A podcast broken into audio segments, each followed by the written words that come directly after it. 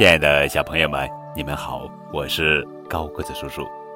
今天要讲的故事的名字叫做《孔雀和夜莺》。有一位非常喜爱音乐的老财主，一天早上开门时，听到外面的树上有一只鸟儿在唱歌。老财主听了一会儿，忍不住感叹，他唱得真好听啊，要是我也有一只这样的鸟儿，把它关在笼子里，天天给我唱歌，那该多好啊。于是他下决心到城里的鸟市去买一只会唱歌的鸟儿。虽然他不知道这只鸟儿叫什么名字，但他相信只要有钱，就不愁买不到这种鸟儿。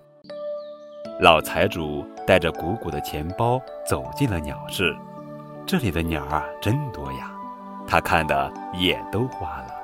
终于他看到了夜莺，可同时他还看到了漂亮的孔雀，因为他并没有见过那只嗓音甜美的鸟儿长什么样，所以他指着孔雀对商人说，我要一只会唱歌的鸟儿，就是它了，你给我装进鸟笼吧。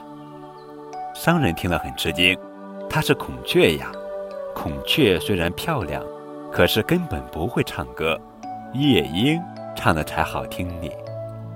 老财主犹豫了，可是他一瞧夜莺那样，长得又小又不好看，哪里能唱出那么好听的歌来？再一看孔雀，长得花枝招展的，嗓音一定也不赖。于是他坚定地说，我说要这只就要这只。商人只得把孔雀卖给了他。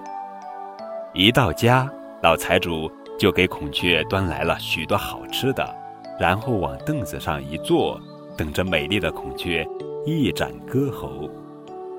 喵喵，孔雀像猫一样叫了起来。老财主一听，惊得从凳子上摔了下来，他追悔莫及的大叫道，你你这个大骗子！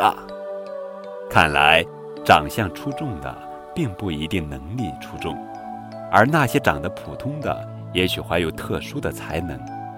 这告诉我们，不能光凭外表就对一个人下结论哦。